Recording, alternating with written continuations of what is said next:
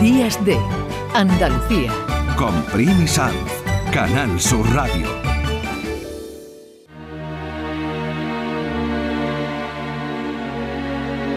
Cristina en la red.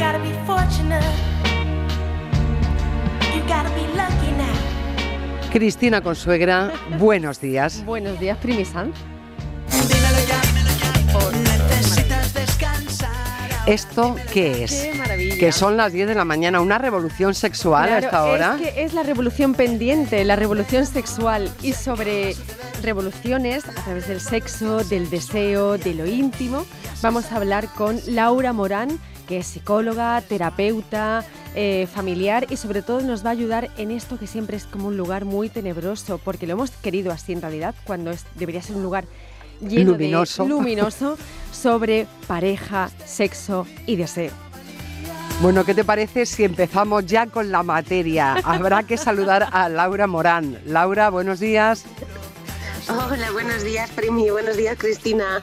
Bueno, estamos preparadas ¿eh? para la revolución sexual. ¿Qué, qué nos Sí, propones? ¿no? En vez de sábado por la tarde, sábado por la mañana, que también está bien, ¿no? Sí, sí. Sí, totalmente. Creo que casi mejor, ¿no?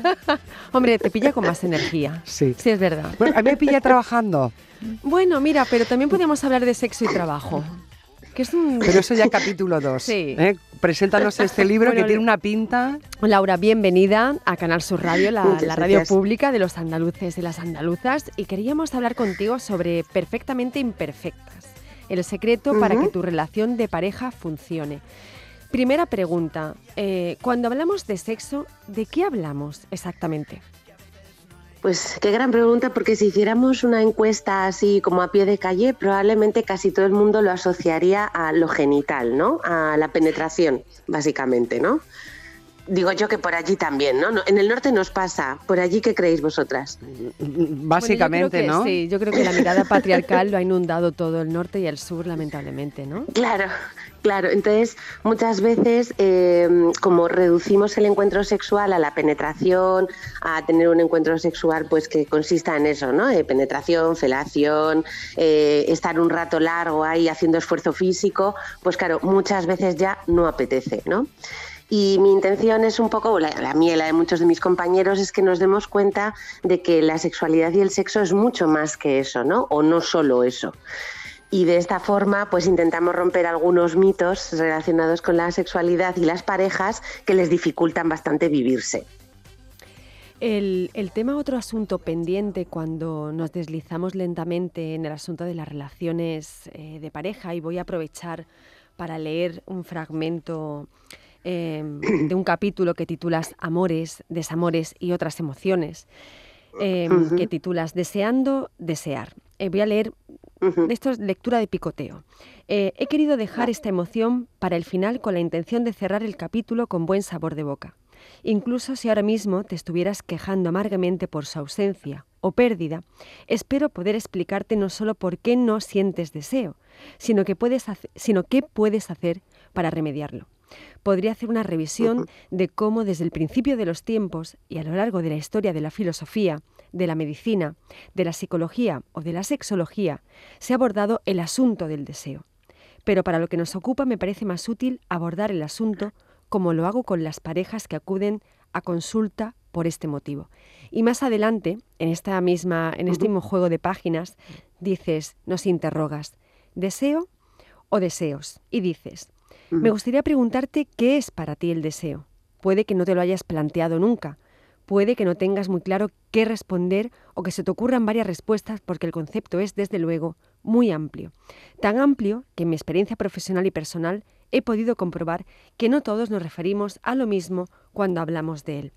A mí un tema que siempre me ha parecido muy interesante cuando vinculamos el deseo al género que es que los hombres y las mujeres, por la educación recibida, por el lugar público y privado que hemos ocupado en la historia, el concepto de deseo lo hemos desarrollado y nos hemos relacionado con él de manera muy diferente. Es decir, al hombre le han educado para que escuche su deseo, eh, mientras que a la mujer nos han educado para satisfacer el deseo ajeno. Con todo este gazpacho, ¿qué hacemos con el deseo eh, en este tiempo? Pues solemos sufrir bastante y acudir a terapia o cosas así, o recurrir a afrodisíacos que yo os puedo avisar que no sirven para nada. o sea que el cuerno de rinoceronte no nos sirve, ¿no? No, no, ni untarte vaselina de, de tigre tampoco en ningún lado. No, no, bueno, pues vamos a la respuesta, que lleváis mucho rato hablando de preguntas y estáis dando muy pocas respuestas. Te doy, te doy, te doy respuestas sobre el deseo. El lío que tenemos con el deseo, efectivamente, es como comentabas, ¿no? Que se nos socializa de forma diferente y ellos están muy habituados a vivir, a disfrutar, a solicitar, a satisfacer su deseo, mientras que para nosotras hemos nacido un poco como para satisfacer el de los demás y si atendemos mucho el nuestro nos sentimos raras, ¿no? Porque nos juzgaban negativamente como mujeres de moral distraída, ¿no? si, si la atendíamos. Eh, sin embargo, lo que intento trasladar en el libro es que incluso aunque vivamos los deseos así, solo se trata de coordinarlos un poco, ¿no? Creo que es en ese mismo capítulo en el que pongo de ejemplo, ¿no? A un chico que se despierta por la mañana con la tienda de campaña, que esto les suele pasar si les funciona el sistema circulatorio adecuadamente, tienen erecciones espontáneas y él se le levanta juguetón, ¿no? Y entonces el que quiere a su chica y quiere compartirse con su chica, pues agarra la mano de la chica y la lleva al pene erecto, ¿no? Es posible que la chica también quiera encontrarse con él, pero no en ese orden, ¿no? No con esos pasos. Probablemente ella deseaba, pues quizás antes unas caricias, unos besos, incluso decir que la quiere, X, ¿no? Sin embargo, como el primer paso que seguimos es el de ir directamente a tocar el pene, ella puede reaccionar mal y ahí interrumpen ese intercambio de deseos, ¿no? Por eso intentamos mucho eh, hacer hincapié en que no se trata de un único deseo sexual, sino que el deseo sexual puede abarcar tantas formas y mostrarse de tantas maneras que lo único que tenemos que hacer es hablar de él y coordinarlos, ¿no? Eh, luego otra cosa que nos pasa...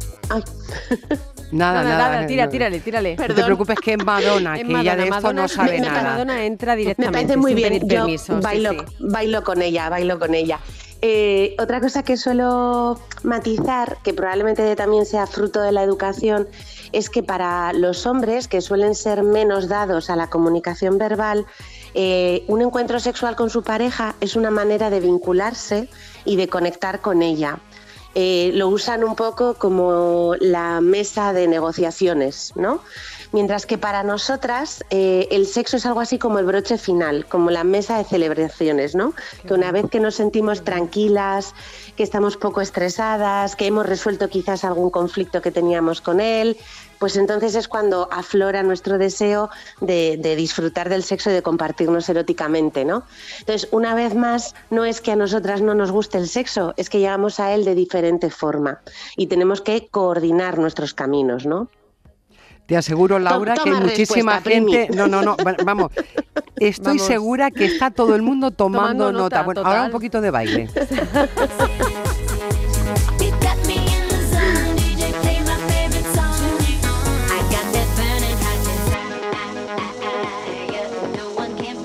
Laura, ¿y tú qué te dedicas a divulgar? Porque estás en muchas plataformas, estás en Noucas, en Desgranando Ciencia, en fin, que no paras. ¿A ti la gente te aborda luego por los pasillos para, para que le amplíe un poco los temas que plantea en, en estas conferencias? Pues es, es, curioso porque como el sexo es algo que genera bastante pudor todavía, eh, cuando siempre llega el turno de preguntas, casi nadie tiene ninguna. Por eso decía lo de los yo suelo bromear. Claro, suelo bromear con que lo he debido hacer muy bien porque no hay ninguna duda, pero sí es verdad que luego ya, pues si después eso, en los pasillos o sales a tomar algo tal, pues ya ahí viene alguien a preguntarte tímidamente alguna cosa, sí. Hay un tema y las preguntas más. Sí. No, Dime, dime, que es que como no os veo la carita, no, perdón, bueno, pero eh, que las preguntas más frecuentes suelen ser esas, ¿no? Pues relacionadas con, con, el deseo y también bastante con las discusiones y estas cosas.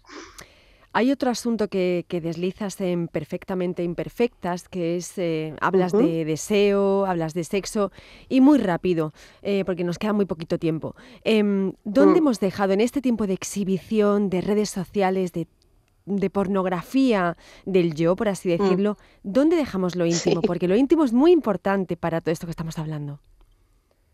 Pues eh, creo que vivimos en unos tiempos en los que definimos nuestro autoconcepto, nuestra autoimagen, nuestra autoestima eh, con los likes de los demás. Entonces creo que tenemos muy poca intimidad privada, ¿no? Me gusta mucho lo de la pornografía del yo. Con tu permiso te lo voy a comprar, a, y yo, y yo. robar o a comprar, lo que tú quieras. La verdad es que podríamos seguir tomando notas y hablando toda la mañana y yo creo que también nuestros oyentes estarían encantados. Vente otro día por aquí, Laura. Sí, vamos a Será un placer. Sí, sí, ¿Eh? sí, sí, Cristina Consuegra, la semana que viene. La semana que viene, más y mejor, más y mejor. Bueno, mejor no lo sé, pero más siempre, siempre. Dentro de un ratito volvemos y nada, esto puede ser físico, psíquico, mental. Laura, muchísimas gracias.